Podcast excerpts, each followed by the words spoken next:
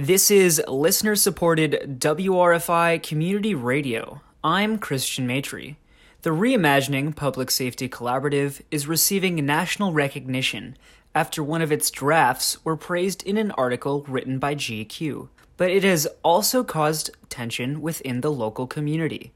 The report draft recommends replacing the Ithaca Police Department with a Community Solutions and Public Safety Department officials believed it focused too heavily on the mayor's role in the plan, and that it was released prematurely. The piece conflicts with what Myrick previously stated is the recommended process of building and replacing one department with another. Myrick has publicly apologized for the article. He has revealed in an interview with the Ithaca Voice that the reform plan will focus on structural issues within the police department rather than on actions of individual members in the department.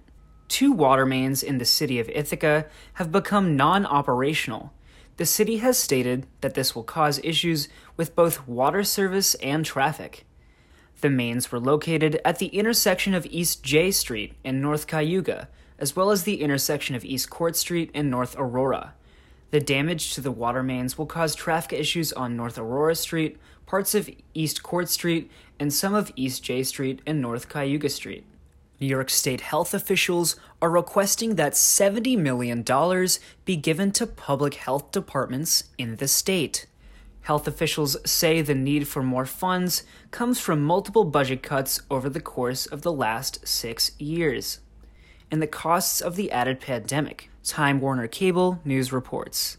The funding would help health departments deal with COVID 19 cases, as well as a recent uptick in opioid overdoses and suicides. The Tompkins County Health Department reports 12 new positive COVID cases today and 5 recoveries for a total of 112 active cases. Schuyler County reports 3 new COVID cases for a total of 10 active cases. Tonight, clear skies and then chances of rain and snow with lows in the low 30s. Tomorrow it will rain with highs in the low 50s. You can listen to this newscast and others wherever you get your podcasts. This is WRFI News.